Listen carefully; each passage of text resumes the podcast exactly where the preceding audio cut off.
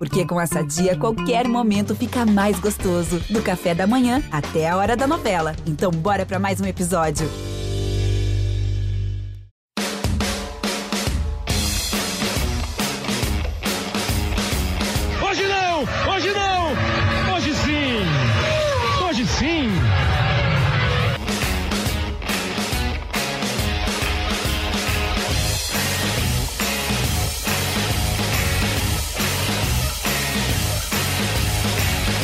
Hoje sim, para você na plataforma de podcasts do GE. Globo, no seu tocador favorito de podcasts, Globoplay, Spotify, etc. e tal. Estamos chegando ao episódio 190 do Hoje Sim. Poxa vida, 190. Estamos aí há 10 semanas do episódio número 200. Quero começar é, agradecendo aqui alguns ouvintes que se manifestaram pelo Twitter do podcast. O Lincoln, por exemplo, disse que o episódio, ele não falou explicitamente, mas eu estou imaginando que é o episódio da semana passada, quando a gente falou de transferências no mundo do futebol. Ele disse que o conteúdo estava muito legal. O William elogiou a conversa com o Fagner. O Teófilo disse que está assistindo, ouvindo episódios antigos. Ah, não, não, não. O Teófilo falou assim: pô, fala pro pessoal do Corinthians esquecer o VP. Esqueceu o Vitor Pereira. Quem. O Fagner é, também foi assunto para o Guilherme, disse que está. O jogador firme, que é só isso, um jogador firme. Já o Riba diz que ele é meio carniceiro. E quem está ouvindo episódios antigos é o Ricardo, diz que ouviu o que a gente fez sobre os 70 anos da televisão no Brasil. Então ele está reouvindo alguns episódios, que é legal também. São, afinal de contas, já 189 e esse é o número 190. Essa semana, que está entrando no mar o episódio, a gente fez, teve a marca dos 500 dias para os Jogos Olímpicos de Paris no ano que vem, em 2024. E a gente vai falar não exatamente sobre os Jogos Olímpicos, mas sobre uma modalidade que tem sido muito grata ao público brasileiro. É, não, não chegou ainda ao título, mas faz boas participações e mexe muito com o sentimento do torcedor brasileiro de futebol. É a seleção feminina de futebol do Brasil, que antes dos Jogos Olímpicos tem um compromisso agora, é, no meio do ano, a Copa do Mundo de futebol feminino que vai ser disputada é, na Austrália e na Nova Zelândia. É, é, a nona edição do campeonato. Ela vai começar agora no dia 20 de julho. 20 de julho começa o campeonato. O Brasil estreia dia 24 de julho.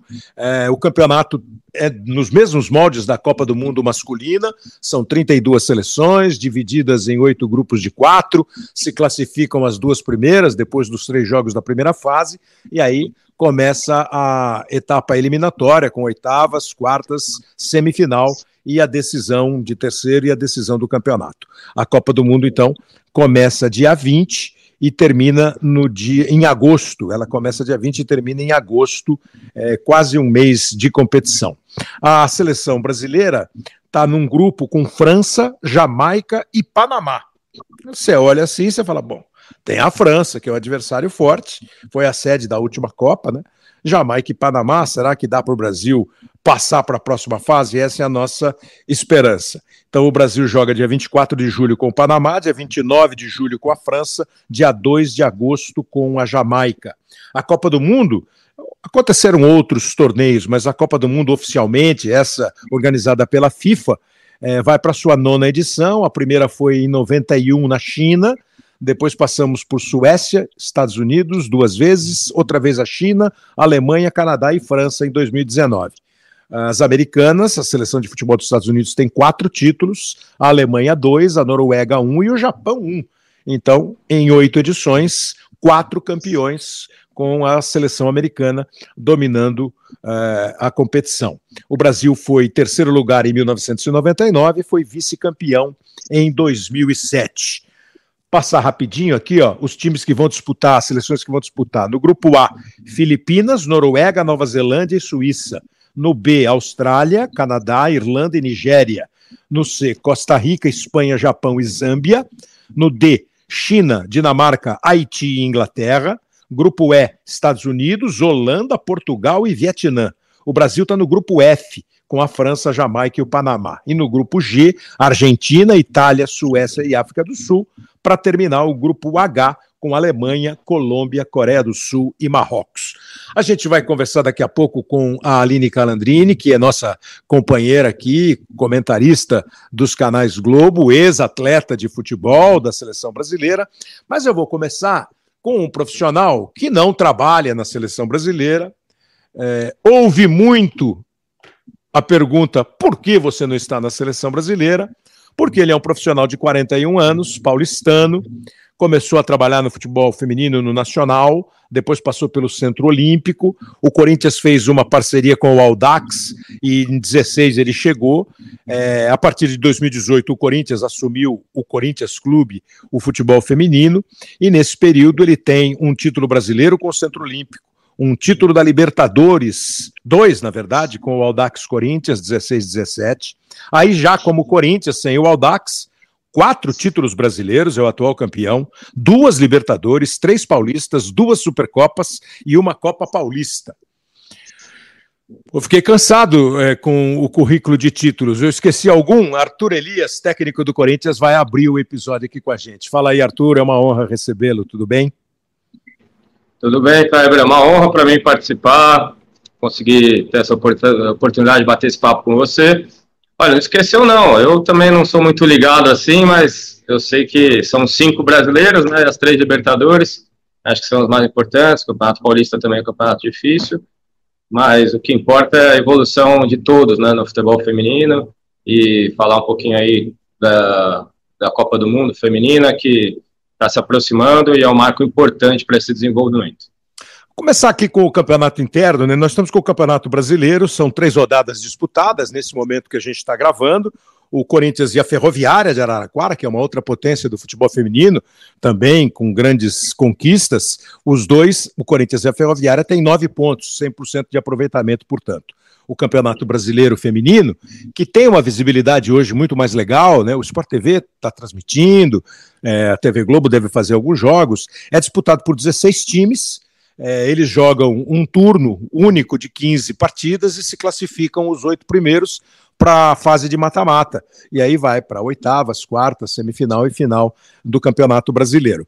É, o campeonato melhorou, Arthur, porque me parece fundamental que, para o crescimento do futebol feminino, independentemente das atletas que atuam, e são muitas que atuam fora do Brasil, um futebol internamente forte, popular, com boa organização, é fundamental. Nesse instante, você com tanto tempo de estrada no futebol, 10 anos pelo menos aí ou mais no futebol feminino, você encontra hoje um cenário muito positivo que dá perspectivas positivas? Com certeza, Kleber. São 17 anos já no, no futebol das mulheres, né? E o crescimento foi muito rápido, né? especialmente nesses últimos anos a velocidade desse crescimento ela aumentou e acho que todos os pontos são importantes né, para um desenvolvimento da modalidade. É, a visibilidade que você citou, então o Grupo Globo entrando agora, é, passando o campeonato né, na TV fechada, na TV aberta também, como foi a Supercopa. É, a gente ter também o torcedor mais presente, os times de camisa, né, aquela obrigatoriedade que a gente chama de uma oportunidade né, de os clubes trazerem para dentro é, das suas instalações, o futebol das mulheres, porque é um valor agregado muito importante para cada clube, né? A sociedade hoje exige esse espaço, né? e também economicamente para o futebol é importante as mulheres fazerem parte desse mercado do futebol. A FIFA observou isso muito bem, tem incentivado o futebol feminino pensando nessa parte econômica também. Então, é, todos esses cenários, categoria de base, é, que é muito importante para esse desenvolvimento. A gente tem agora os campeonatos de categoria de base, mas é um campeonato forte, nacional, ele sem dúvida qualifica as nossas jogadoras. É, eu acho ainda que o campeonato tem a evoluir, ele está cada ano mais competitivo, mas acho o número de equipes ainda muito grande. É claro que a gente entende o formato do futebol brasileiro, né, todas as questões de muitos clubes grandes, né, muitos clubes com representação grande, torcida, é, cada um em seu estado, o país é um país né, continental, e é importante que esses estados sejam estimulados a desenvolver o futebol é, feminino, mas é, se você pensar num ponto de vista técnico somente, um campeonato com menos é, equipes, menos clubes, eles, ele provavelmente traria jogos mais difíceis, jogos mais em um nível mais alto, né, jogos que desenvolvam as jogadoras, as atletas e desafiem elas a, a estarem cada vez num nível mais alto. Então, a gente vê isso nos Estados Unidos, são 10 times, a gente vê na Alemanha, na Inglaterra, são 12 equipes participando dos campeonatos né, principais, e aí você tem as divisões de baixo, como a gente tem, a segunda divisão, a terceira divisão aqui no Brasil, é, e eu sou favorável a gente ter esses jogos mais competitivos. Se fossem 10 equipes, a gente teria, em vez de 15 rodadas, teríamos 18 rodadas ida e volta, né? Então você jogaria mais vezes contra as equipes mais fortes. Mas eu acho que tudo é um processo, né, Kleber? A gente às vezes aponta alguma coisa, não como uma crítica, mas sim algo para construir esse processo, ajudar. É, e eu vejo que tanto a CBF quanto as federações e principalmente o contexto todo, né, tem sido muito favorável a esse crescimento aqui no nosso país e o que me deixa muito contente. Não, não tenha dúvida. Não, não, a, mesmo quando a, a, a, análise tem um tom de crítica, para vocês que vivem disso, é evidente que é uma ideia para tentar melhorar, evoluir. E houve um tempo em que os times da primeira divisão eram obrigados a ter um time de futebol feminino. Você vê que já é uma diferença, porque são 20 times na primeira e 16 times na segunda. É, nós temos hoje times no campeonato feminino que não são times é, com força no futebol masculino, alguns deles nem têm futebol masculino, mas há uma representatividade até razoável dos estados brasileiros. O que é um problema para o nosso país, né? o nosso país tem 26 estados e o Distrito Federal, 27 unidades da federação. E nós não temos metade dos estados representados na primeira divisão do futebol masculino, porque você não consegue Sim. fazer um campeonato com 27, 28, 30 clubes, ele é impensável. Ah. E o futebol feminino vai se adaptar a essa é, questão. Segue uma questão econômica, né, Kleber? Econômica ah. e estrutural, né? Isso vai ser natural do desenvolvimento. A gente não precisa ficar preso ao passado. Né? O futebol feminino foi feito por prefeituras muito tempo, mas isso uhum era o que não era o correto, né, era o que tinha. Né, o correto é a prefeitura fomentar, né, dar o incentivo, ter quadra na escola. Esse é o papel da prefeitura, né, não pagar atleta de alto nível. Claro. E, é, e também nem conseguiam ser de alto nível porque não tinha financiamento suficiente, investimento suficiente. Os clubes de futebol é o lugar que as mulheres precisam estar e agora estão, né, e os campeonatos, o campeonato só tem evoluído, assim como essa própria obrigatoriedade que você falou, o presidente da CBF colocou agora para os times os times de série B, C e D também vão precisar ter a equipe né, feminina, eu, a minha sugestão é que invista na categoria de base. Não adianta a gente claro. querer ter equipes profissionais, adultas, sem ter formado esse grande número de atletas que a gente tem disponível para formar aqui no Brasil, porque o interesse é cada vez maior, tem qualidade, mas a gente precisa organizar para ter essa formação bem feita, para depois sim é, ter um, um campeonato de alto nível. Não, não tenha dúvida. E esse você citou na tua primeira resposta a categoria de base, ela é fundamental. Se é no masculino, que dizer no feminino. Não à toa os americanos têm quatro títulos de Copa do Mundo e a história do futebol feminino nos Estados Unidos nasce com as meninas, meninas mesmo, é, pré-adolescentes jogando futebol, muito mais do que os homens lá. E eles desenvolveram uma qualidade de futebol que se espalhou pelo mundo. É, deixa eu te perguntar um negócio assim, da, do teu trabalho. É, qual, é, qual é o seu método de trabalho, o seu padrão de trabalho? Eu estava lendo sobre você, você gosta de usar as meninas mais jovens, as que vêm da base, como você próprio disse. Claro que quando você tem a oportunidade no Corinthians, hoje o seu time já há bastante tempo de contratar uma estrela, você contrata, sabe fazer a mescla, que é a receita óbvia, né? De qualquer time de futebol, masculino, feminino, de qualquer idade. Mas qual é a, a. tem alguma, alguma, alguma coisa diferente seja tempo de trabalho, método de trabalho. Como é que você pensa o futebol feminino já que você tem estrutura, apoio e resultado, né, Arthur? Que é o melhor dos mundos. Sim. Kleber, bom, é, eu penso futebol, né? Nessa, nessa, parte mais conceitual, no método de trabalho, eu não separo por gênero, não. Eu me considero um treinador de futebol, independente do, de estar muito tempo no futebol feminino, mas eu acho que a grande vantagem, né, algo que eu construí nesse tempo todo, foi exatamente a sequência de trabalho ou seja, eu tenho a oportunidade de completar as temporadas, né? A gente vê no, no masculino um, tomada de decisões assim muito infelizes e os treinadores eles acabam trocando muito, os trabalhos são interrompidos e o treinador não tem a oportunidade de completar um ano de trabalho, ou quem dirá dois, três anos de trabalho. Isso faz muita diferença para você amadurecer o seu processo enquanto treinador mesmo e junto à sua comissão técnica. E eu tive, né, eu nunca fui demitido, então eu tive toda essa sequência de muitos e muitos anos, e estou com boa parte da minha comissão técnica há 10, 11 anos. Então, Poxa. a gente consegue desenvolver esse trabalho diariamente, né, em termos de planejamento, de controle, de avaliação, e a gente vai evoluindo a cada temporada. Eu acho que esse é um ponto fundamental.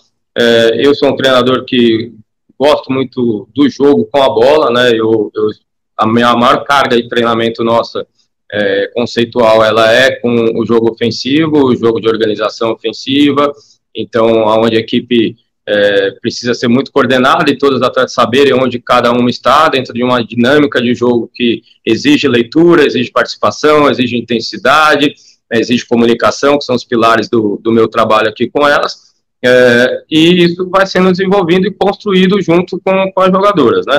A questão também da liderança, eu acho que hoje o treinador ele tem um papel importantíssimo dentro do, da equipe né, e também da instituição, é, por ser uma liderança. E, e eu, né, para mim, assim, o futebol, a parte tática, a parte econômica, ela vem depois quando você cria um ambiente onde você estimula né, o desenvolvimento social, o desenvolvimento humano. É, aí os resultados vêm. Né? Você pode ver que as grandes corporações hoje elas se preocupam é, muito com isso, né, com esse desenvolvimento humano, social e, e aí visando, né, obviamente, o lucro, como o futebol também virou um negócio, e a parte tática que ela vem depois, que os seus atletas estejam é, muito motivados né, a, a, a, estarem presentes, a aprenderem todos os dias, né, estejam mobilizados, e esse é o papel do líder, né, então eu tenho, é, é, eu acho que essas duas né, virtudes aí que são a cara do meu trabalho, é um jogo é, ofensivo, que prioriza potencializar a qualidade das atletas que eu tenho,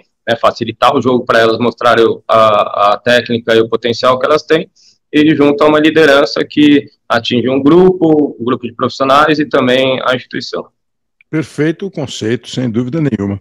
Arthur, eu sei que todo técnico que não está na seleção brasileira fica às vezes desconfortável de falar da seleção brasileira, né? por uma questão de, de, de, ética, tal, de não tumultuar o trabalho de ninguém. Mas, obviamente, com um técnico com quatro brasileiros, é, três Libertadores, um técnico com tantos títulos, é lógico que a Copa do Mundo, você vai parar para assistir a Copa do Mundo.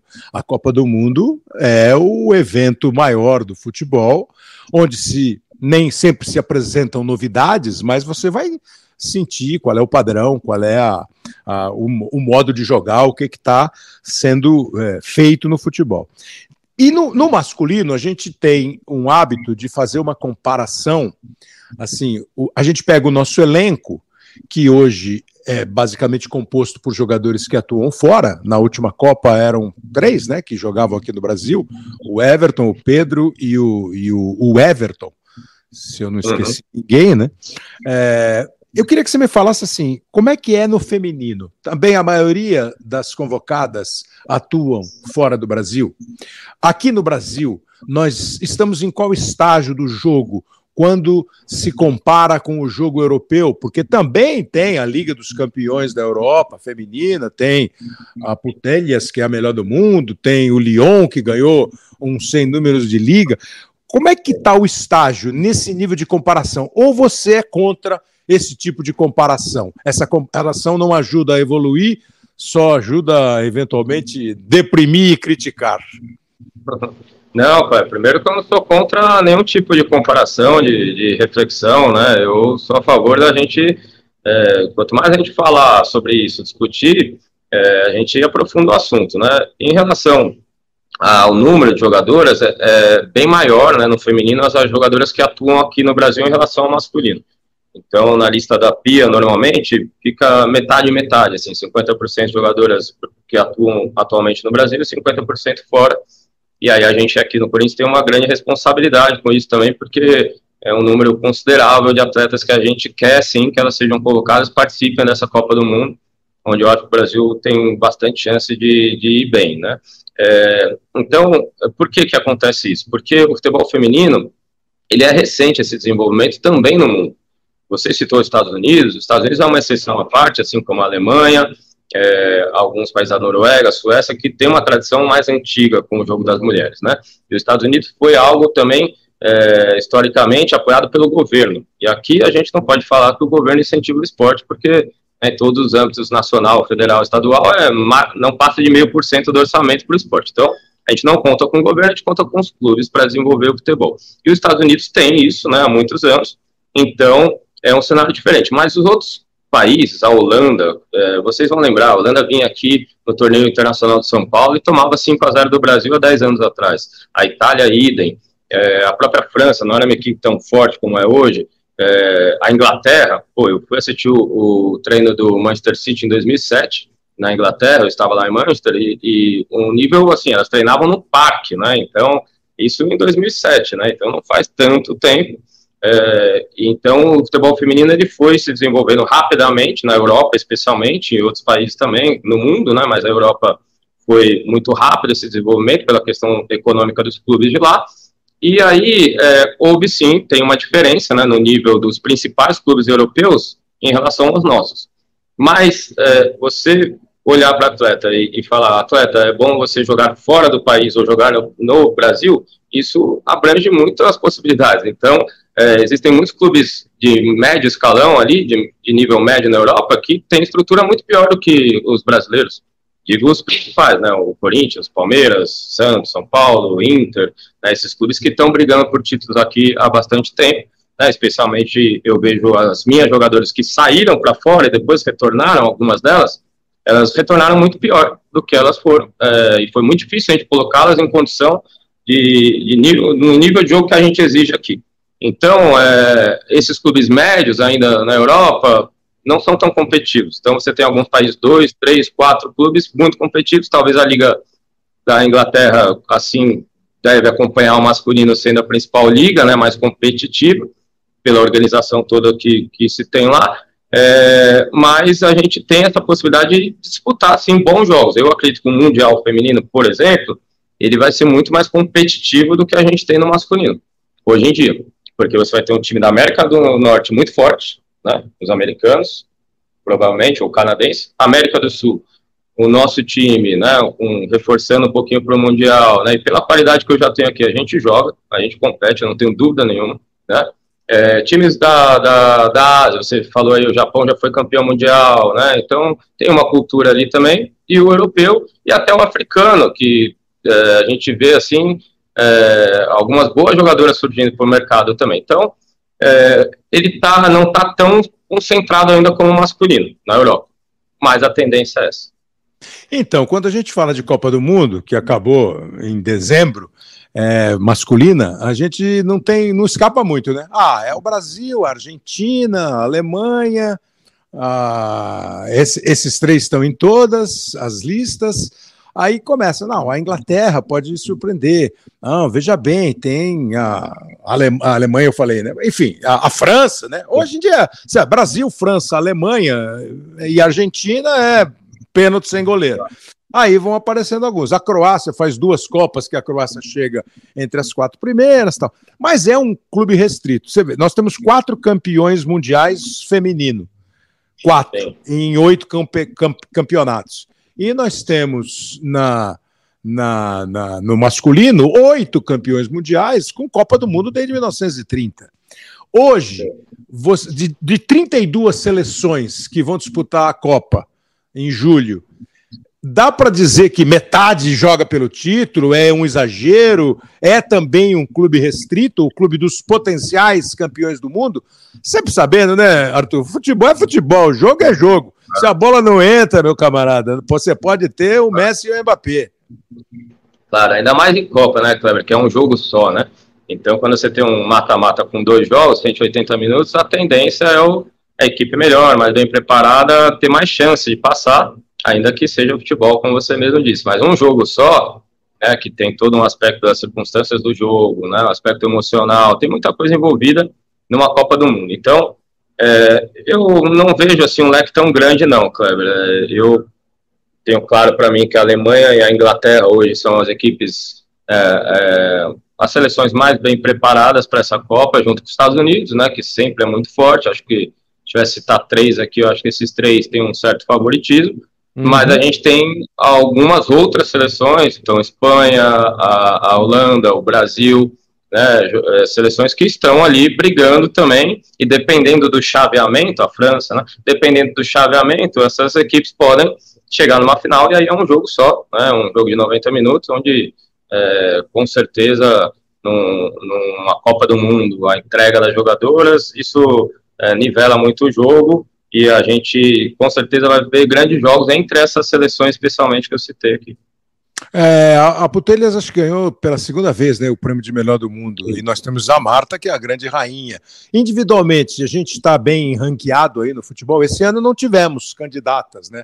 As nossas atletas individualmente se destacaram menos na premiação da FIFA. Mas como é que a gente está de elenco? Só, né? É, a Debinha, né? Como é que a, a gente está de elenco? Kleber, eu acredito muito na seleção brasileira. Eu vejo assim, se a gente fizer uma comparação com 2019, que foi aquela Copa um pouco divisor de águas, né, que mais de um bilhão de pessoas assistiram e o Brasil jogou contra a França, na casa da França. Né, e se você pegar a escalação daquele, daquele jogo contra a França, o Vadão, que era o técnico, né, meu amigo Vadão, fiz uma amizade muito grande com ele, é um cara de um coração enorme, uma história grande no futebol e, e a gente viu no futebol feminino ele sofreu algumas críticas que saía um pouco do contexto né, profissional, tático, e isso me incomodou muito na época, né, sempre me incomodou, então sempre que eu tenho oportunidade eu falo muito bem é, desse cara, que foi um cara que saiu, teve essa coragem de, né, de abraçar o futebol feminino, e, e ele representou muito para mim a minha amizade que eu fiz com ele nesse período, ainda que a gente pense futebol totalmente diferente, né, então eu, esse é o respeito, totalmente diferente, assim como eu penso futebol muito diferente da Pia também, mas a gente torce muito pela nossa seleção. E, e eu lembro torcendo nesse jogo é, que a gente ia pegar uma equipe muito pronta dentro de casa, muito forte. A França era extremamente favorita. O Brasil jogou muito bem. Jogou assim, igual para igual, teve mais chance do que a França. E a gente acabou perdendo o jogo, né, de 1 a 0 ali no final. Mas é, a nossa seleção naquele momento, respondendo a sua pergunta, individualmente eu vejo a nossa seleção hoje melhor né? não só pelos nomes, mas pelo momento de cada jogador, né? É, e eu vejo a gente com mais opções, né? Então a gente tem jovens jogadoras que já participaram de Campeonato Brasileiro, de Copa América, agora com a seleção. É, claro que falta ainda para algumas alguma bagagem Copa do Mundo, né? Mas elas estando bem preparadas nesse aspecto mental, psicológico, elas têm muito a contribuir com a seleção. acho a nossa seleção hoje mais forte, né? Então a gente chega uma Copa depois com mais qualidade para brigar contra qualquer seleção, no meu ponto de vista. Eu estou conversando com o Arthur Elias, técnico do Corinthians, do time feminino do Corinthians, super campeão, e ele falou em Estados Unidos, Alemanha e Inglaterra, num primeiro time para a Copa do Mundo de julho. Depois ele cita Espanha, Holanda, Brasil e França. Então são sete. Ué, vamos botar é, a Suécia também. Suécia também, entrou aqui a Suécia. Oito, oito seleções com boas possibilidades. É, o Brasil entra com a, a, o que seria, claro, lindo seria o título. É, muito, muito lindo seria o título. Lindo seria uma final. Muito, é, lindo, muito lindo e histórico. Lindo seria uma final. Muito bom, excelente seria ficar entre as quatro melhores, chegar numa semifinal. É, o que é para você uma Copa do Mundo, além de bem disputada como jogo, é, boa de resultado para os nossos, para as nossas possibilidades reais? Kleber, eu, eu vejo assim, né? É, eu acho que o Brasil caiu nas últimas competições importantes no primeiro mata-mata, né? Uhum. Então foi um pouco decepcionante, assim, eu acho, em termos de resultado, porque eu acredito muito nas nossas jogadoras, né? Eu estou com elas aqui diariamente, eu assisto todos as, os campeonatos, as ligas de fora, é, também as seleções, sempre quando tem, as grandes competições. E eu acho que o Brasil tem total condição de ir mais longe do que foi nessas últimas, né, esses campeonatos como Olimpíada e Copa do Mundo.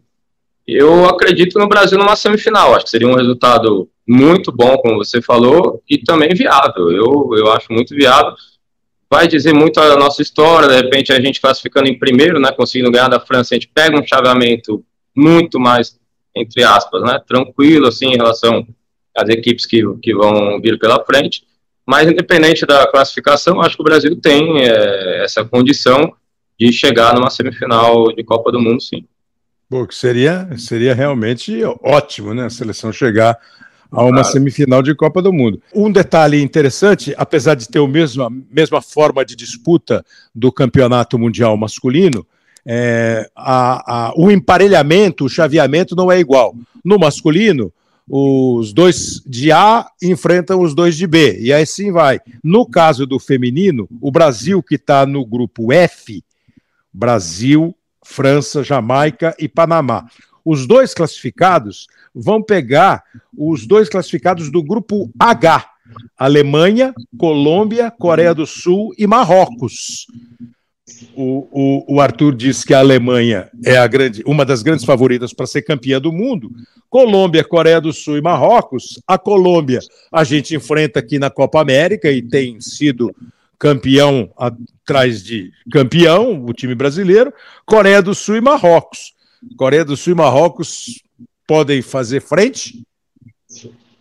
Não, eu acredito que a Coreia do Sul vai fazer um jogo equilibrado com a Colômbia, né? Eles vão disputar a segunda vaga e a Alemanha deve sobrar no grupo. Acho que é uma equipe, um time muito superior, mas é Copa do Mundo, né? Como a gente falou. Agora foi o que eu me referi. A gente conseguindo classificar em primeiro é, faz muita diferença pegar esse segundo lugar desse grupo do que a Alemanha. Né? Claro, porque já seria então, uma zebraça já a Alemanha ficar em segundo, né? Então, claro, cara, então, Copa, é, é, como você disse, Copa é Copa. O Marrocos está aí é. para mostrar a Copa masculina. Sim. Né? É, e assim, então o Brasil, se conseguir fazer um bom saldo no primeiro jogo, né? Ganhar ganhar bem, é, enfim, entrar numa, numa situação que consiga administrar bem e até de repente um empate a gente é, classificar em primeiro, né? Com a França, pode ser uma boa, mas tem que jogar para ganhar, porque é o segundo jogo, né? Não tem jeito, tem que ganhar a França para se quiser garantir nessa primeira colocação.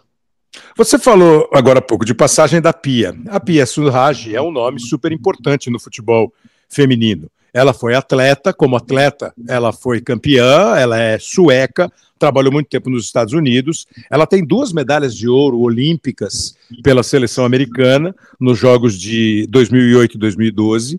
Ela foi medalha de prata com o país dela, sendo técnica da Suécia em 2016 e chegou à seleção brasileira em 2019, exatamente depois do campeonato. Uma seleção brasileira, né, Arthur, que teve assim, você citou o Vadão, teve o René Simões, teve o Zé Duarte lá atrás, muitos técnicos que saíram do masculino e foram para o feminino, teve o Marco Aurélio Cunha, é, que é um dirigente conhecido, o doutor Marco Aurélio, que dirigiu o futebol feminino da CBF, e aí nós trouxemos a Pia. Então a Pia faz um ciclo completo de Copa do Mundo, o que é ótimo. Às vezes eu ouço críticas assim: ah, a Pia ela precisava ser um pouco mais moderna, seja o que isso signifique, né? O que é ser moderno. E você falou agora, pô, a gente pensa futebol diferente. Então, quando você vê a seleção brasileira jogar e quando você vê as outras seleções jogando, Aí qual é a comparação? Qual é o enfrentamento? Qual é o nosso. Esse, e você, lógico, você não precisa entrar em mérito. Ah, eu não gosto que a Pia faz aquilo, porque eu faço isso, porque ela pode também não gostar do que o, você ah, faz, do que eu, né? Não é essa a questão. Mas a formação da nossa seleção, é, dentro de uma análise tática, técnica, competitiva do que nós temos a partir dessas eliminações logo nas primeiras rodadas da, da dos mata-matas, que são só mata, né? Em Olimpíada e Copa. Eu acho que a Pia faz um trabalho que fez um trabalho que tornou a seleção brasileira bastante competitiva né, no aspecto defensivo, especialmente. O Brasil é uma seleção que marca muito organizada, é, os atletas têm uma compactação boa, é, dentro da sua zona tem uma boa pressão, bons encaixes ali do, em relação a receber cruzamentos e bolas de terço final. Então, eu acho que o Brasil evoluiu nesse aspecto é, defensivo. É, ofensivamente, aí são escolhas de, de, trabalho, né? Eu vejo o Brasil jogando um pouco mais em contra-ataque do que é, construindo o jogo, que você acaba correndo um pouquinho mais de risco, né, dependendo da coordenação que você conquistar ou não, né, no pouco período de treinamento que se tem trabalhando numa seleção brasileira. Mas você trabalha com as melhores jogadoras também. Então, eu acredito que esse período agora que a Pia vai ter, é, que vai dar, né, são 15 dias, se não me engano, de 12 a 15 dias de data FIFA, mas o Brasil vai tentar se reunir antes também para a Copa do Mundo. Então, um período maior de preparação com ela, com todos os atletas disponíveis, e também até esse enfrentamento agora com a Inglaterra, que vai ser feito na próxima data FIFA, e a Alemanha, né, que são duas é, das melhores seleções do mundo. Eu acho que esse final de preparação do Brasil vai ajudar muito a gente chegar bem né, e também é, poder evoluir nesse aspecto com, com a bola. A Pia sabe disso, ela, como você disse, ela é uma referência, ela dentro do futebol feminino ela tem uma história né, das maiores, né, como atleta, porque ela jogou muito, jogava demais, é, tem história né, na Suécia enorme, né, e também como treinadora, como você disse, e ela trouxe isso para o Brasil, essa organização no, no bloco defensivo, é, e a gente espera que dê certo, né? Que tudo isso que ela pensa, os contra-ataques, a gente tem muitas jogadoras de velocidade, né? E é interessante, né? Uma proposta que pode encaixar bem, né? Contra algumas seleções. Então, é, eu vejo que a, a, diferença tem sido essa, né? Essas grandes seleções, é, e até algumas, como eu coloquei, um patamar, um segundo né, é, patamar, assim como a Espanha, é, que também é cultural do, do jogo espanhol agora, né? é, tem essa posse de bola um pouco mais, a construção de jogo mais elaborada do que a seleção brasileira. Mas o Brasil tem muita qualidade, como eu disse, um diferencial, muita velocidade, então eu vejo a gente muito competitivo. Nesse período que ela está aqui, houve troca de ideias, conversas entre os treinadores do futebol brasileiro e a Pia? Comigo sempre, Cleber. Falei com ela ontem, Bom. né? Que bom. Então, isso é muito. A postura dela sempre foi das melhores. Ela, assim que chegou, ela veio num, num jogo meu ali no Parque São Jorge, a gente já conversou de, de cara, assim. A Pia tem uma energia muito positiva, né? Isso para uma liderança eu acho muito importante também. Ela tem uma representação né, grande pela história, por ser uma mulher dirigindo as mulheres. Então, eu acho que tudo isso fala muito a favor, né? E a conduta dela, certamente, porque ela comigo ela tem falado muito todo esse tempo, né? A gente sobre as jogadoras, especialmente, né? Não tem muita troca de ideia de, né, de jogo, nada disso, ah, ah. De, né, de estratégia, nada disso.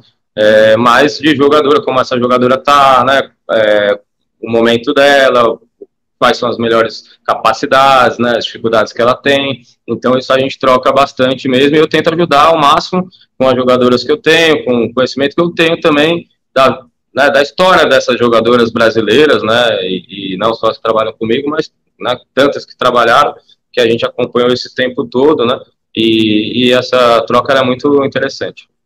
Muito bom.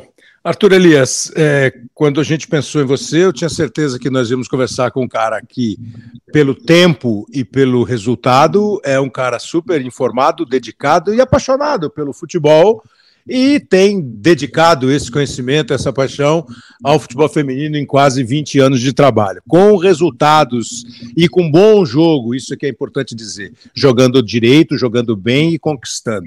E foi muito boa a sua participação, a sua análise. É, e a maneira como você conversou aqui com a gente sobre o que pode ser a Copa do Mundo de Futebol Feminino que começa em julho. Muito obrigado, Arthur, e continuo com o seu trabalho, com o seu sucesso que evidentemente novos passos virão aí pela frente, não há muita dúvida disso. Muito obrigado, Cleber. Foi um prazer participar, tá? Falar com você e sucesso também no programa, sempre, sempre acompanhando aí essas análises muito bem balizadas, né? A conversa flui, né, Cleber? Isso é bacana, assim, quando você tem é, um cara tão experiente como você conduzindo, né? E aprofundando onde tem que aprofundar, às vezes a gente fica muito no, na mesma coisa e, e, é chato, né? Ficar respondendo sempre as mesmas coisas. Então foi um prazer participar, sucesso para vocês aí, tá? Bom, depois da conversa com o Arthur Elias, o técnico do Corinthians, bem interessante a conversa, nós conseguimos o contato com a Ana Lorena, que é gerente das seleções femininas da CBF. Portanto, é quem está tocando, administrando, cuidando do projeto Seleção Copa do Mundo. Agradecendo muito a CBF, a Ana Lorena, a gente fez quatro perguntinhas para ela. Ana, quais são os passos É, a gente está botando esse podcast no ar assim no dia 17 de janeiro, é, de janeiro, no dia 17 de março. A Copa começa dia 20 de julho. Então, quais são os passos até a Copa? Um prazer recebê-la, Ana Lorena. É, nós acabamos de voltar né, da Austrália, nós já tínhamos feito algumas vistorias, voltamos a fazer vistorias no, nos lugares né, onde a gente escolheu, que a nossa preparação e a nossa base da FIFA será em Brisbane, né, muito por, por conta de clima, né, é, é logística durante a Copa do Mundo, foi escolhido o local. É, voltamos para cá, agora estamos em preparativos, principalmente para esses dois grandes amistosos, grandes jogos que nós teremos, com uma finalíssima contra a Inglaterra e depois contra a Alemanha, logo em seguida no dia 11, dois grandíssimos jogos jogos com duas grandíssimas seleções, né? E depois a gente vai ter alguns camps em junho com as atletas da Europa né, por final de temporada. Então a gente faz alguns camps com elas aqui antes, para que a gente possa, início de julho, já fazer, já ir para a Austrália, já ir para Brisbane e ficar por, é, por volta de 15 a, a 20 dias, é, fazendo toda a nossa preparação já na mesma cidade onde a gente vai fazer a nossa base para a Copa do Mundo. Muito bem, e esses amistosos são importantes, também foram citados pelo, pelo Arthur, com duas seleções de ponta né, do Campeonato Mundial, a Alemanha e a Inglaterra. Ana Lorena, quais são as perspectivas para a Copa do Mundo? De uma maneira ampla, geral, as, perspectiva, as perspectivas, claro, da seleção brasileira e para a Copa do Mundo, que vai se realizar na Austrália e na Nova Zelândia, como ela disse, o Brasil fica na Austrália. Obviamente, o principal objetivo nosso, é, com certeza, é ser campeão. Estamos fazendo toda a preparação para que a gente possa ganhar essa estrela que ainda não ganhamos, né? Uh, mas, obviamente, a gente tem um planejamento principal, né? Estar entre as três melhores equipes, ganhar uma medalha, é, disputar grandes jogos e voltar a ser protagonista dentro do esporte feminino, né? Coisa que, infelizmente, já faz um tempo que a gente não está entre, entre é, chegando nas semifinais. Então, acho que o principal ponto é ser protagonista, estar entre esses três, uh, entre os quatro finalistas. A Sub-20 já mostrou pra gente que a gente consegue ser protagonista, que a gente está no caminho certo, fazendo um planejamento, tendo grandes atletas, atletas estando entre, por exemplo, a Tarciana entre as três melhores né, do, do campeonato. Temos grande potencial, grandes jogadoras. Então, podemos sim ser protagonista do, de, do futebol feminino. O Brasil ficou em terceiro lugar no Campeonato Mundial Sub-20 é, o que é também uma, uma, um caminho é, que é, não tem retorno do futebol e do futebol feminino formar a base. A terceira pergunta para você, Ana, é qual é a avaliação feita até agora do ciclo? Logo depois da Copa do Mundo de 19, quando o Brasil foi eliminado na primeira etapa pela França, primeira etapa eliminatória, o Brasil ficou fora, mas fez um bom jogo contra a França. Nós temos a chegada da Pia e ela vai completando um ciclo de Copa do Mundo. Qual a avaliação que a CBF faz do trabalho até agora?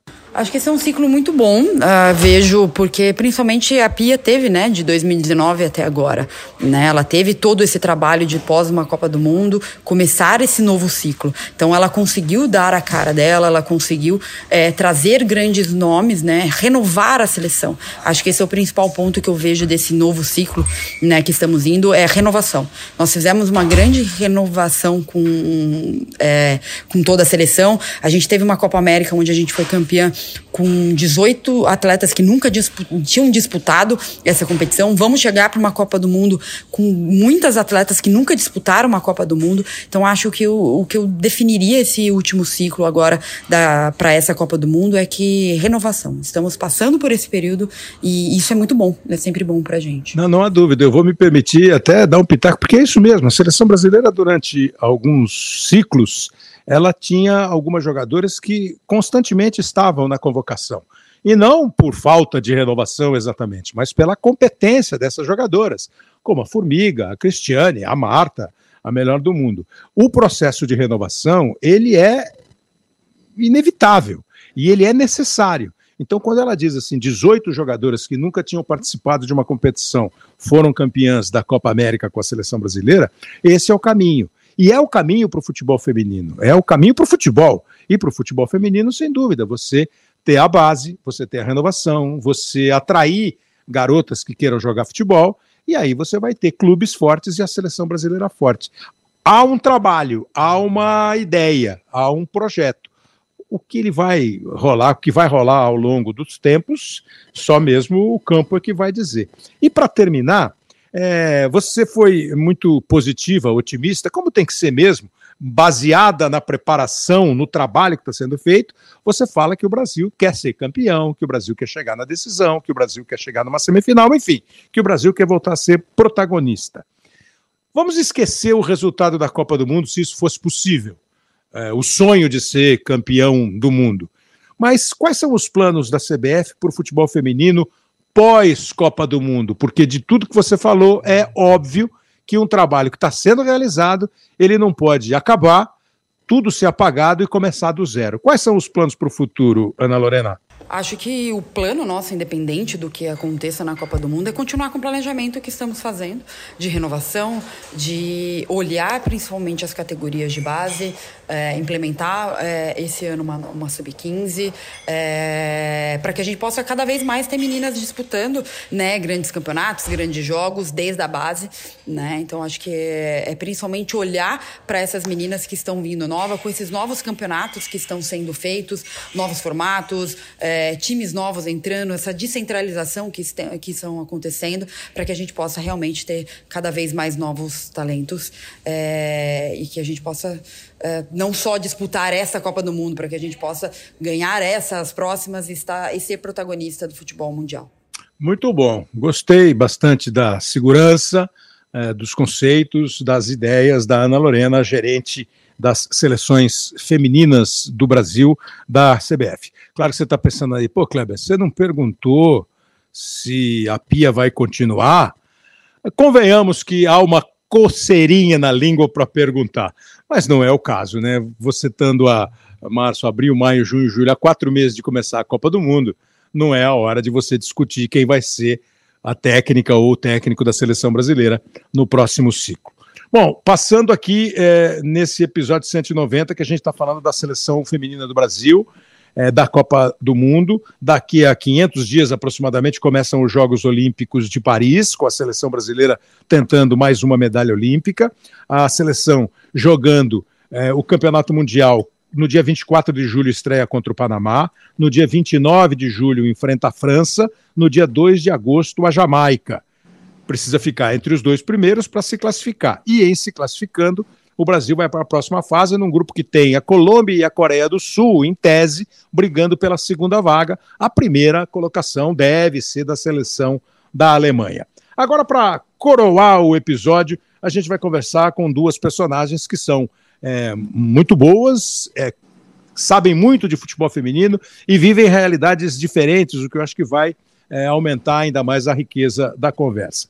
Uma delas é a Aline Calandrini, a Aline que hoje é nossa companheira aqui nos canais da Globo, fazendo comentários das partidas, que foi atleta de futebol, jogou em grandes times, foi campeã, é, jogou pela seleção brasileira e a Marina Isidro, que nos dá também o prazer de participar aqui com a gente. A Marina, que foi nossa colega aqui, repórter, correspondente, tem uma coluna na Folha de São Paulo, mora há muito tempo em Londres, na Inglaterra, né? dá aula em faculdade, é uma profissional é, das mais competentes que nós temos. E as duas vivem o universo do futebol feminino muito intensamente. Aline, é um prazer receber aqui. É, se, já, já, devo ter dado boas-vindas para você pessoalmente, boas-vindas aos canais. É, você não chegou a jogar a Copa do Mundo, né, Aline? Não deu. Você se machucou muito, né, Aline? oi, Kleber, oi, Marina, um prazer estar aqui. Vamos discutir muito é, esse ano de futebol feminino brasileiro, de Copa do Mundo, que eu vejo como a Copa do Mundo mais especial. Não disputei pela seleção principal, pela seleção sub-20 eu cheguei com uma Copa do Mundo. Com a principal, realmente eu tive azar de ter lesões né, em momentos importantes mas conheço bastante o universo, estive na preparação não só da Copa, como de Olimpíada, mas faltou realmente isso no meu currículo, de ir para uma Copa do Mundo e para uma Olimpíada também. Mas não faz mal, você agora participa da cobertura aqui na televisão e você vai ver que é gostoso também. Deixa eu te perguntar um negócio: qual é o seu, o seu, o seu, a sua avaliação desse estágio atual? São quatro anos de trabalho da Pia, uma renovação, como disse agora a Ana Lorena, o Arthur Elias, técnico do Corinthians, super campeão, disse que acha que o caminho está sendo muito bem traçado e percorrido. É, nós temos seleções que eram coadjuvantes e passaram a ser até protagonistas no futebol feminino.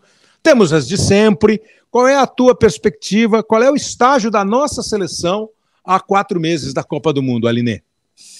Olha, Kleber, eu acho importante a gente entender o contexto da seleção brasileira atual. Eu acho que a palavra renovação foi muito bem empregada é, pela Ana Lorena. É um processo que depende muito da paciência né, da, das atletas, da comissão e dos torcedores. Quem acompanha a modalidade sabe que ainda não está no ideal. Essa é a grande realidade. Mas o contexto é importante, porque é uma renovação. O trauma de você parar com uma formiga, com uma Cristiane, é, como uma Bárbara, aquela goleira, como outras jogadoras, isso é muito uh, uh, traumático mesmo, né?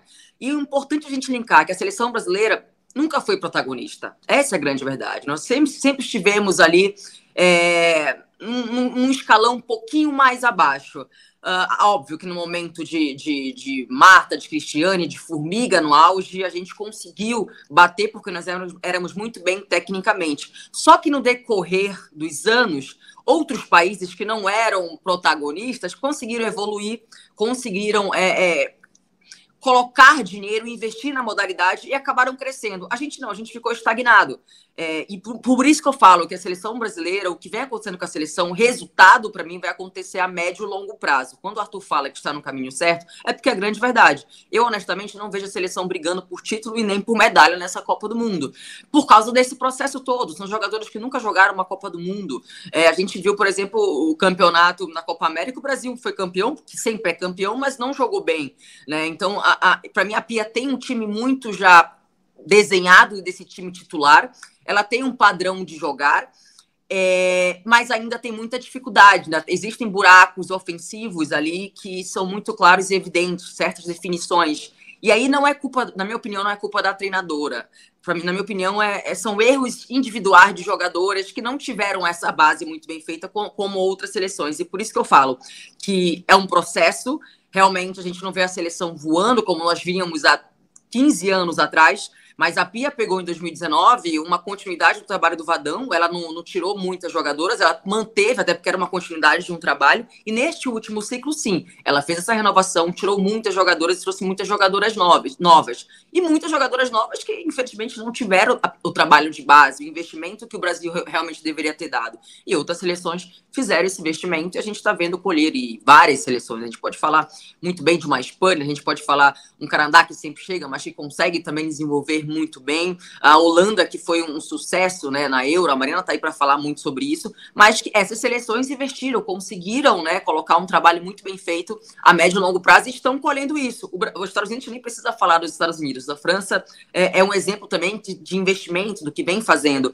E a gente está fazendo isso há pouco tempo. E por isso que eu falo mais uma vez, é um trabalho, na minha opinião, de médio e longo prazo. E isso é independente de quem vai comandar a seleção, independente de quem vai ser o treinador, ou se a Pia continuar ou não. É um processo realmente de lento de renova... de lento que é de renovação. Muito bom, muito bom, assim, é, direta, objetiva, sincera, é, de, de, alguém que analisa hoje, mas que viveu todo esse processo. É, e quando a Aline diz não vejo a seleção hoje como candidata ao título e nem ao pódio da Copa do Mundo, não é nenhum pessimismo, é um realismo. E explicou muito bem todo o processo. E, e eu, que não tenho esse conhecimento todo, quando eu vejo a seleção jogar, eu às vezes tenho essa sensação que são algumas algumas questões de tomada de decisão dentro do campo. Você pode discutir o sistema tático, a preferência por uma defesa mais consistente, contra-atacada, pia, isso aí é outra história. Cada treinador, cada treinadora tem a sua maneira de ver o jogo, de montar um time. Mas você começa a perceber, às vezes, que a seleção acelera quando podia segurar, segura quando precisava acelerar, enfim. Mas isso é um processo, porque tem algumas palavras no futebol, né? Projeto, planejamento, é, sequência e processo. E às vezes a gente tende a, a achar que é só muleta de vocabulário, e não é. O processo do futebol feminino, ele está sendo desenvolvido. Ele não está, está longe de ser. Agora, acho que ele está de uma maneira ou de outra muito mais estruturado, muito mais focado no objetivo. Muito conteúdo da Aline, como tem a Marina Isidro. É uma honra recebê-la aqui nas suas colunas, nas suas reportagens. Os seus conceitos, as suas opiniões, os seus assuntos são muito interessantes. Quando eles falam, pô, vamos convidar a Marina, eu falei, ah, ela não vai aceitar, mas aceitou. muito obrigado. A Marina mora. Há quanto tempo já você está na Europa, está em Londres, Marina? Kleber, em primeiro lugar, o prazer é todo meu, viu? Eu fiquei muito feliz com o convite, muito obrigada. É um grande prazer falar contigo, com a Aline, com todos que nos ouvem. Muito bom participar dessa discussão. Estou há quase seis anos aqui em Londres. Quase seis anos. A, a Aline citou é, a tua observação na última Eurocopa. Por exemplo, o Arthur falou assim que na cabeça dele, os grandes favoritos para a Copa do Mundo são Estados Unidos, Alemanha e Inglaterra. Você está vendo o futebol inglês de perto. Aí ele colocou, como a gente sempre faz antes de qualquer competição, ele fez lá um segundo escalão. Aí ele botou Espanha, Holanda, França, Suécia e falou: ó, o Brasil pode pintar neste segundo grupo. Qual é a observação tua aí do futebol feminino europeu? que tem uma Liga dos Campeões forte, que tem campeonatos nacionais fortes e que eu imagino também dedica olhares carinhosos para a Copa do Mundo. Vai acontecer lá do outro lado do mundo, na Austrália e na Nova Zelândia. Mas a Copa do Mundo da França foi um sucesso. Sucesso de público nos estádios, sucesso de audiência uh, nos meios de comunicação. Aqui no Brasil foi um sucesso. Qual é o momento do futebol feminino? Como é que você está vendo? Também é uma estruturação que está num estágio, sei lá, do médio prazo que a Aline falou, que nós precisamos desenvolver no Brasil? Olha, Kleber, eu acho que determinadas nações é, estão em momentos diferentes, né? Eu acho que existe sim uma grande, em primeiro lugar, uma grande expectativa para a Copa do Mundo de futebol feminino aqui. Acho que quando chegar um pouco mais perto do torneio, né? Claro, essa empolgação aumenta mais, assim como aconteceu na Euro masculina, aconteceu na, na Euro feminina, na Copa do Mundo, sempre quando chega mais perto, é, o público fica mais atento para isso e a empolgação aumenta. Vejo é, a Inglaterra chegando como uma das fortes favoritas, claro, sempre né, depois dos Estados Unidos, e ao lado de Suécia, esses países que você falou, Canadá. É, e, mas acho que determinadas potências esportivas no masculino estão em momentos diferentes quando a gente fala do feminino, né? É, por exemplo, a Inglaterra. Então, talvez falando primeiro da Inglaterra, né? Que é uma realidade assim com a qual eu tenho muito mais contato. É, a Inglaterra vive um excelente momento no futebol feminino, mas colocando em contexto, isso é o resultado de anos de investimento e de muitos fatores que não são só dinheiro, né? Então, a gente teve, por exemplo, a criação em 2010 da WSL, que é a Women's Super League, a primeira divisão do futebol feminino, que tem 12 equipes totalmente profissionais. E aí vieram investimento, patrocinadores, transmissão de jogos ao vivo na televisão, na TV aberta, para criar também é, um público, né, uma cultura de se assistir futebol feminino aqui, é, deixar o futebol mais atrativo para quem vai aos estádios. Então, existe, por exemplo, uma grande discussão aqui que é o quanto uh, os clubes femininos jogam nos mesmos estádios do, dos clubes masculinos, né? Então, existe, claro, um pedido para que isso aconteça cada vez mais. Uh, você pode ter uma experiência idêntica da Premier League, indo num jogo de futebol feminino aqui. Eu já fui num jogo do Arsenal feminino, por exemplo, pela WSL no Emirates, que é o estádio onde o Arsenal manda os seus jogos no masculino. E é exatamente a mesma experiência para o espectador de um jogo da Premier League. Quer dizer, você hum. chega lá de metrô, aí você vai na loja oficial que está aberta, pode comprar uma camisa, depois você vai para o bar do estádio, é, toma uma cerveja, come alguma coisa, vai assistir a, a partida no seu assento marcado, volta para casa de metrô, ou seja, é uma experiência muito similar. E até tem muita gente que fala: ai, Marina, estou indo para Londres, não consigo comprar ingresso para o jogo da Premier League. Eu falo, claro, é muito difícil. Vai no jogo do futebol feminino, vai no jogo feminino, sabe? É super legal e, e é mais fácil, os ingressos são mais baratos né, é, você pode ter a mesma experiência. Então, assim, isso também é um ponto que traz muitos fãs, né, muitos torcedores para o esporte, você conseguir levar seus filhos, sua família e assistir um jogo de futebol feminino.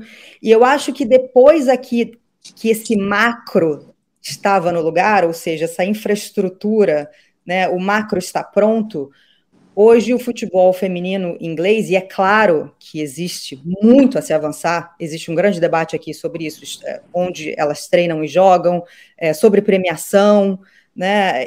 Tem muito a se avançar, sem dúvidas, mas eu acho que hoje em dia já é possível aqui é, ter debates sobre assuntos mais é, específicos, mas que são igualmente importantes. Por exemplo, falar sobre gravidez e licença maternidade das atletas. Claro. Sabe? É, agora a, a, a primeira divisão do campeonato inglês tá, paga 100% do salário quando as atletas estão de licença maternidade, é, falar sobre menstruação, sabe? Tem, quem é mulher sabe, quando você está no seu período menstrual, às vezes você pode ficar desconfortável de, de usar uma roupa branca. Então, esse foi um debate forte por aqui, e graças ao pedido das atletas, houve mudança em vários clubes, por exemplo, Manchester City é, feminino, West Brom, Uh, agora as jogadoras usam calções azuis, e esse também é um debate na seleção feminina inglesa. Ou seja, são pode parecer detalhe, mas é claro que isso é importante, né? A Aline vai saber bem para um, uma atleta claro. quanto diferença, né? É, então, e é claro que isso tudo culminou com a Euro feminina, né? Então, o sucesso da, da feminina, é, que, enfim, ganhou o título em casa, em Wembley, né, com recordes de público e conseguiu um título para uma seleção de futebol inglesa, no masculino e no feminino, que não, via de, não vinha desde 1966. Né? Uhum. Ou seja, não foram os homens, foram as mulheres que conseguiram. E aí isso também passa muito por inspiração, né? Inspirar uh, meninas. Isso, isso acontece aqui. E aí, claro, você vai falar de outros países, tem países em momentos diferentes, né? Mas eu acho que, que que a gente vê avanços. Por exemplo, a Itália. Né? Então, mas numa, numa, numa ideia geral, Marina, primeiro que é essa, essa experiência que você conta do, do processo inglês, que é muito similar ao que aconteceu quando a Premier League foi criada e o pessoal resolveu fazer daquele espetáculo um negócio atraente, uma experiência atraente. E o futebol feminino fazendo a mesma coisa. É isso que você falou do conforto das meninas. Não há como você não, não levar isso em conta e não discutir isso. Eu me lembro há muito tempo, quando o Zé Roberto Guimarães, na seleção feminina, citou essa questão do ciclo menstrual das garotas, como você tem que tratá-las, é, porque muda o humor, porque muda o estado físico de cada uma delas.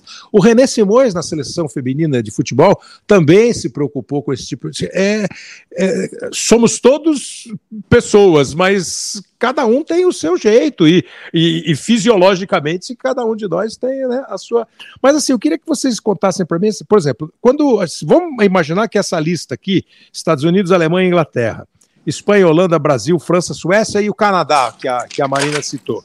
Nós temos os Estados Unidos e o Canadá da América do Norte, por coincidência, ao lado do México, vão sediar a próxima Copa do Mundo masculina. É, e america as americanas têm uma história de quatro títulos mundiais em oito Copas disputadas. A Alemanha tem duas, a Noruega tem uma, o Japão tem uma. A Noruega não foi citada, já foi forte. A Suécia entra sim. Ah, tem a Suécia. Mas assim, ó, são é, dois norte-americanos, um país sul-americano, que é o Brasil, e os outros europeus. Dentro de cada característica de cada país, como a Marina estava começando a dizer há diferenças do momento. Um está mais estruturado, um está mais business, o outro está mais acessibilidade, o outro está mais geração. Tudo isso faz parte. É, a, a Europa eh, olhou definitivamente para o futebol feminino, Marina, como a FIFA, que está discutindo premiação similar, semelhante, porque tudo isso faz parte também. Sim, é, é, eu acho que tem momentos diferentes, e por mais também que é, o futebol feminino esteja evoluído em alguns países, você sempre tem questões individuais antes de cada Copa do Mundo, né? Então, por exemplo, a Espanha e a França, seleções que estão passando ali por é, questões com jogadoras descontentes com gestão, né? Vamos ver até quando isso, se isso vai se resolver é, antes da Copa do Mundo. Eu vejo avanços é, individuais, como eu falei. Então, se a gente olhar, por exemplo, para a Espanha, né, é, eu acho que o time do Barcelona conseguiu é, fazer com que também né, é, os espanhóis se apaixonassem mais também pelo futebol feminino, né? É, o que o time feminino do Barcelona fez nos últimos anos, né? Ganhou a Liga dos Campeões em 2021, tem hoje em dia a melhor jogadora do mundo, que é a Alexia Puteias, é, conseguiu despertar no, né, no, nos espanhóis que já são apaixonados por futebol um, um carinho pelo time feminino né? É, quando o time do Barcelona masculino não estava indo tão bem, então eram elas que representavam o clube, né? Também com recordes de público na Liga dos Campeões, mais de 91 a 1.600 pessoas no Camp Nou. É, então, isso, de fato, está fazendo o futebol feminino crescer na Espanha. Se a gente olhar a Itália, é, foi um progresso bem mais recente, né? Porque a seleção feminina italiana se classificou para a Copa do Mundo em 2019, acho que depois de 20 anos sem conseguir disputar o campeonato, e isso foi também um, um divisor de águas né, no futebol italiano.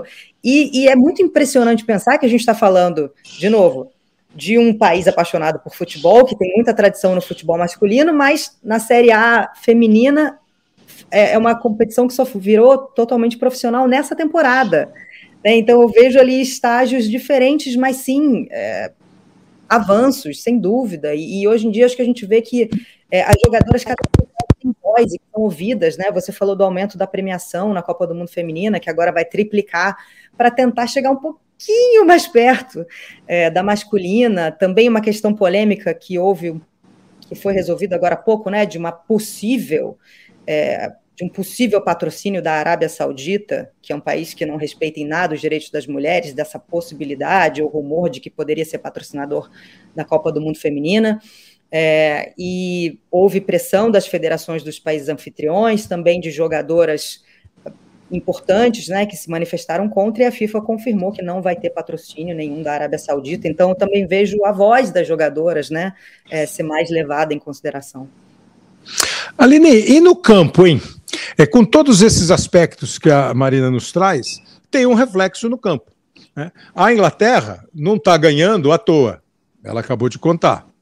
A Alemanha tem tradição, os Estados Unidos têm tradição, história, um sem número de garotas que se interessam por futebol. Aí aparece a Espanha. Por exemplo, nós tivemos a Marta dezenas de vezes melhor do mundo, agora nós temos a Putelhas numa seleção espanhola que talvez não seja a favorita. Mas quando você tem a melhor do mundo, você passa a ficar de olho. Fala, pô, vai que essa menina resolva arrebentar na Copa do Mundo, ela pode fazer diferença. Mesma coisa a Holanda, a França. Como é que está no campo? Uh, do que você via quando você jogava, quando você passou a ser comentarista e que você vê hoje há quatro meses da Copa? Bom, a seleção dos Estados Unidos passou por uma pequena renovação da última Copa para cá, cá, mas ainda mantém um pouco de suas jogadoras principais. Ainda o Vlátil, que é o treinador, ainda tem algumas dificuldades para encaixar o time, né? Muito porque tem a, a Julia, a Julia Hurt, que era uma, uma que é uma volante, ela não não está na seleção ainda, né? Ela acabou tendo filho, aí ficou um tempo fora, afastada, não sei se ela vai para a Copa do Mundo. Ela é uma peça muito importante nessa equipe porque ela é quem faz tudo. Então, os Estados Unidos tem uma coisa que que eu acho que poucas seleções têm, que o futebol feminino lá é praticado desde cedo. É uma coisa que é natural. Desde cedo a menina sabe jogar, tocar, tem os, o, os passes básicos, né?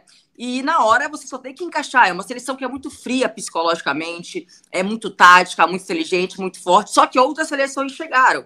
A Suécia, quando a gente fala da Suécia, a Suécia é uma seleção que faz um feijão, um feijão com arroz, só que é muito física, é muito intensa. Os adversários têm muita dificuldade de ganhar dessa Suécia pela questão física. É, é, e hoje em dia, cada vez mais a questão física, tanto no masculino quanto no feminino, a gente vê que existe uma disparidade quando tem uma seleção europeia, especialmente uma Suécia da vida. É, é a, o físico no final faz total diferença. A França, a França está passando por um problema interno muito grande. É, é uma seleção muito forte, Kleber e Marina, é uma seleção que tem nomes incríveis.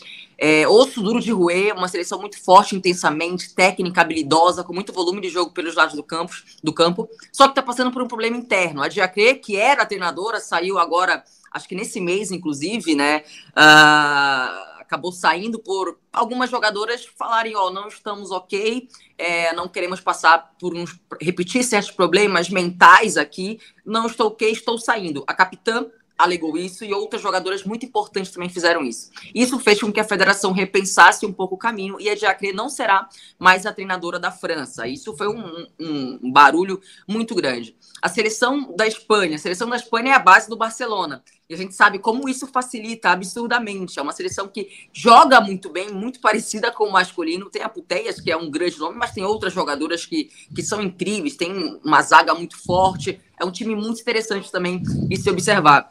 É, uh, que mais? A Inglaterra. A Inglaterra tem uma competição é, é, local muito forte. Então, quando você coloca essa competição local muito forte, e na minha opinião é o melhor que tem, né? É o campeonato inglês, onde realmente estão as melhores equipes, é, tanto de leitura tática, física, técnica. Você joga para cima uh, o equilíbrio, a força dessa competição nacional e você vai ter jogadoras voando, porque elas já estão no alto nível, competindo internamente no alto nível. Quando a gente olha para o Brasil, infelizmente o nosso campeonato brasileiro não é de alto nível. Não é. E muitas jogadoras estão no Brasil atuando. A gente tem a Rafa, a Rafaele, que é um exemplo disso, a nossa zagueira. Para mim, é uma jogadora tanto ela como a Antônia são jogadoras que se destacam no setor defensivo e elas jogam fora do Brasil, jogam em ligas interessantíssimas. E elas são as jogadoras que conseguem manter esse rendimento muito alto porque elas estão competindo em alto nível o tempo inteiro.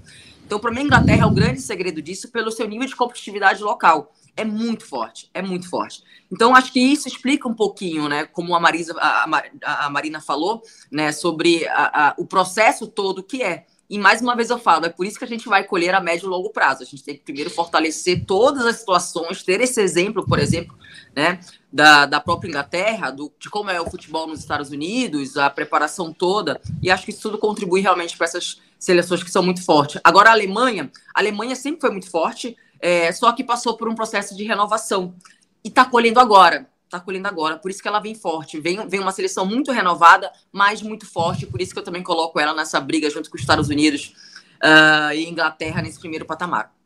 Na, na Copa do Mundo, a, a Marina falou do público da Eurocopa feminina, 87.192 pessoas estiveram na final de Wembley. Olha que espetáculo. E, e foi um jogaço, Copa, Kleber. Foi um jogaço, né? Jogaço. E na última Copa que foi disputada na França, que vive esse problema de mudança de comando, de desconforto no relacionamento entre jogadoras e Federação Francesa, a campeã foram os Estados Unidos, a campeã foi a seleção dos Estados Unidos, com a Holanda em segundo lugar, a Suécia em terceiro lugar e a Inglaterra, já mostrando o seu jogo, há quatro anos ficou na quarta posição da Copa do Mundo é, de 2019. Para caminhar para o nosso encerramento aqui, Marina, como é que está? A, a Aline citou as jogadoras brasileiras. A última, uma das últimas convocações, é, eu peguei um dado, o pessoal da produção me passou um dado, que sete jogadoras atuavam no Brasil das 23, as outras todas fora do Brasil. Como é que está o Bra... Bra... as brasileiras estão como no mercado aí do futebol? E eu imagino, sei lá, Estados Unidos, eh, Canadá, na Europa, não sei se o Oriente continua sendo um bom um bom mercado para jogadoras. Elas têm destaque, Marina? Ah, tem sim, sem dúvidas, né? A gente tem jogadoras da seleção brasileira falando de Europa, né? Jogando na Alemanha, na Inglaterra, na Espanha, é, Portugal. E sim, eu acho que assim, falando um pouco mais aqui, de novo, perto de casa, se a gente for falar o caso da Rafaele, né? É, é uma jogadora que está se destacando no Arsenal. Ela, inclusive, foi eleita jogadora do mês é, nesse mês agora de março. Já ganhou títulos com o clube, é, quer dizer, vive um bom momento. E, e é algo que a Aline é, pontuou também, né? Eu acho que acrescenta muito para a seleção brasileira você ter jogadoras que estão constantemente jogando em alto nível, né? Então você ter jogadoras que estão disputando a Liga dos Campeões feminina, né, que disputam campeonatos fortes, ou que às vezes, de repente, não é não está entre os mais fortes da Europa, sei lá, o campeonato português, se a gente for né, ranquear ali, né, não está em campeonato inglês ou alemão, mas que estão constantemente claro jogando em alto nível.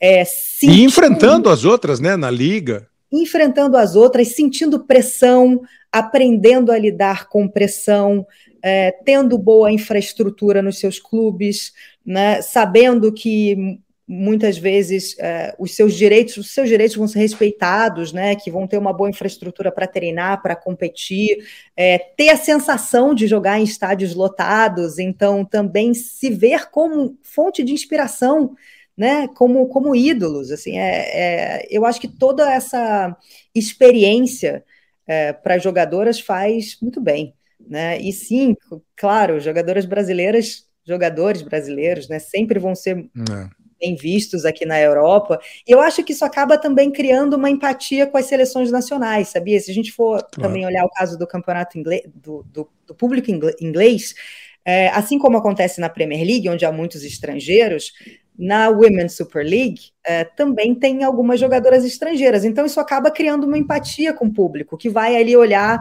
a Rafaele jogando na seleção brasileira na Copa do Mundo, uhum. vai olhar a Sam Kerr uh, jogando pela Austrália, né? Ela joga no Chelsea. É, e acho que isso ajuda também a criar uma, uma cultura de futebol aqui. Claro, as, as brasileiras fazem parte disso. Bom, para a gente encerrar, bom, o Brasil perdeu, ao, ao, que se sabe, a Ludmilla, né, que era uma boa opção de contra-ataque lesionada. Então, assim, Aline, você falou já da nossa seleção, das questões é, táticas individuais da seleção, então eu queria agora que, assim, para encerrar, que você dissesse para nós é, quais são as jogadoras brasileiras que tendem a fazer, se é a base do time, o coração do time, a diferença do time, pelo mundo ali, além da Putelhas, quem é que você fala assim, pô, essa aí eu quero ver, porque deve fazer uma Copa do Mundo de arrebentar? E as tuas, acho que as, as questões das favoritas, acho que vocês já fecharam mesmo com Estados Unidos, Alemanha e Inglaterra como as três principais candidatas. Agora, como diria o poeta, Copa do Mundo é Copa do Mundo e a gente vai ver o que acontece. Mas quais são as suas, eh, os seus olhares vão ficar desviados para quais jogadoras, mirando quais jogadoras, brasileiras e estrangeiras, Aline?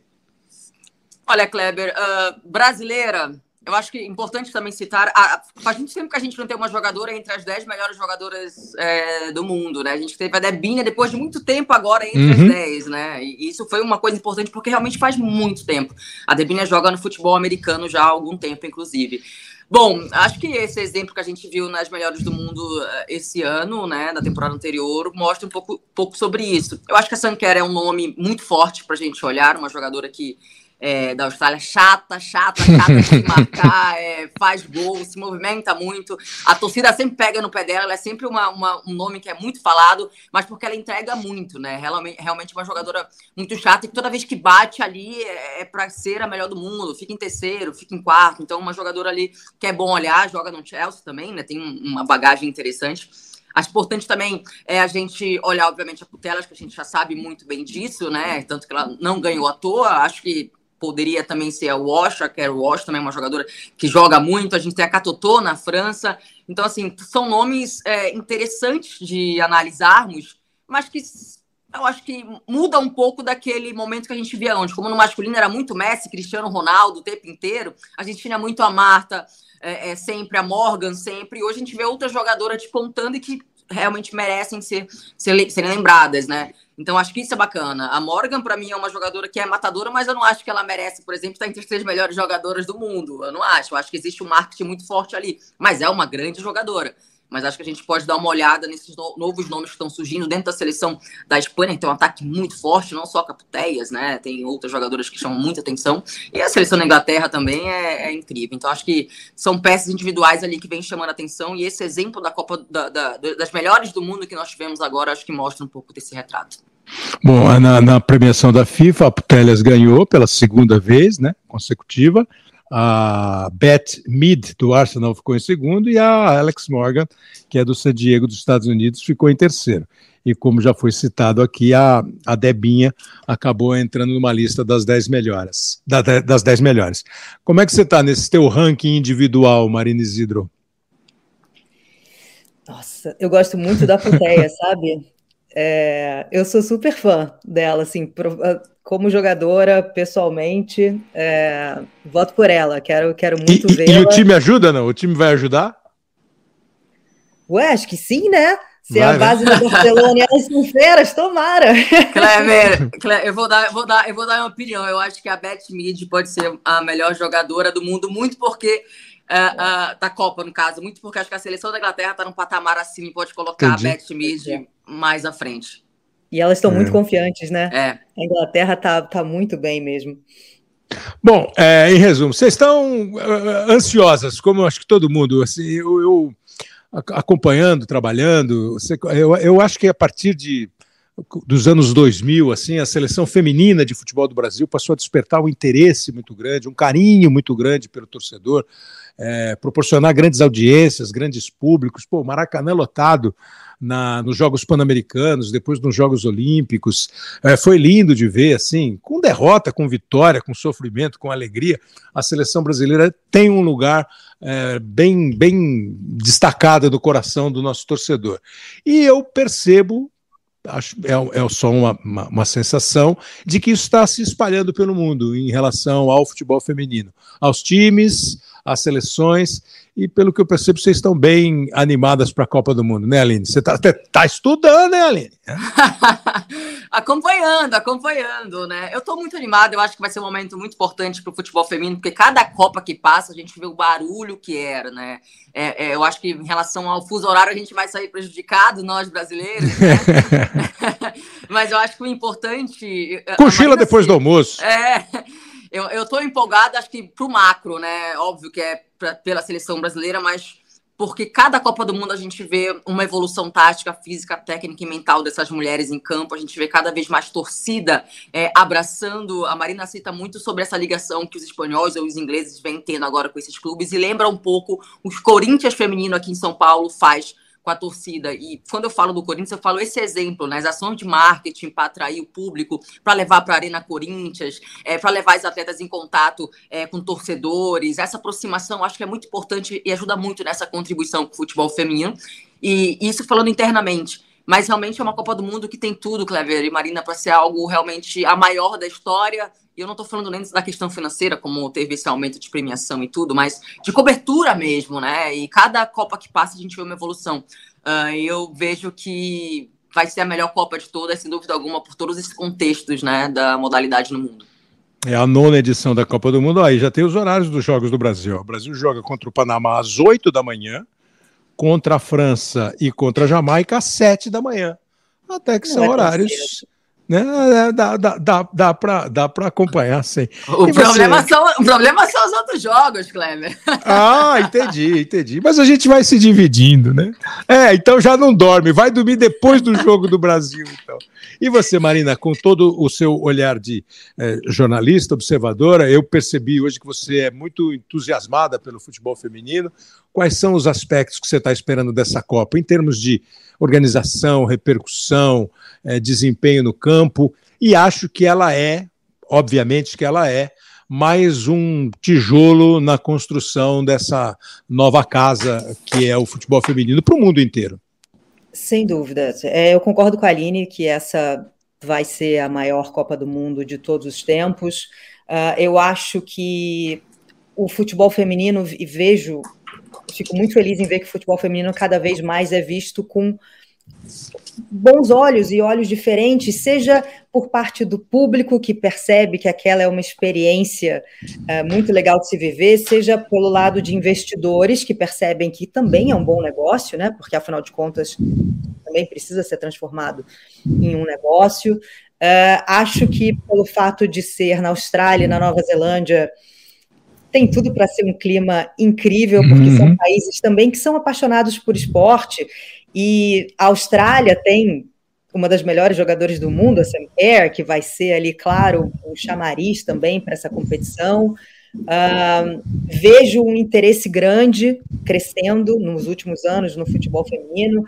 Acho que competições como essa também são plataformas importantes para a gente cada vez mais ir avançando porque a gente falou de muita evolução, mas ainda falta muito, né? O, o esporte feminino é, é, uma evolução constante, então é preciso sempre estar ali é, falando sobre o tema, debatendo sobre o tema, ouvindo as atletas, que é muito importante ouvir as atletas, é, porque competições como essas são para elas, né? Elas são as grandes estrelas é, e sim, estou muito empolgada. Aqui o fuso horário é um pouquinho menos duro. É, é. Nós estamos três horas à frente com relação ao horário de Brasília. Os jogos também vão ser de manhã.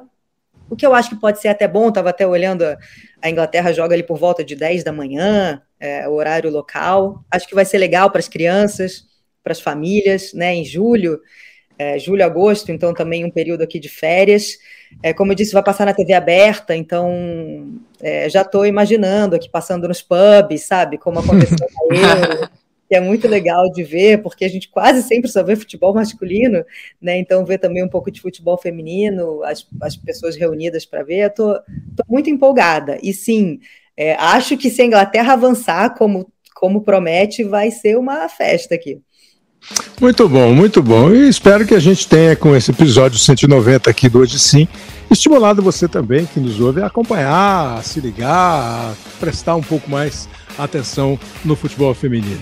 A jornalista Marina Isidro, a Aline Calandrini encerraram o nosso episódio com grande competência e categoria. A gente começou com Arthur Elias, técnico do Corinthians, passou pela Ana Lorena, da seleção é, feminina do Brasil, a gerente das seleções femininas. Eu agradeço muito a todos vocês que participaram, a vocês que estão ouvindo. O Pedro Suaide, o Léo Bianchi e o Lucas Garbelotto fazem a produção e edição do podcast. E hoje sim volta semana que vem. Valeu, grande abraço e esperemos a Copa do Mundo.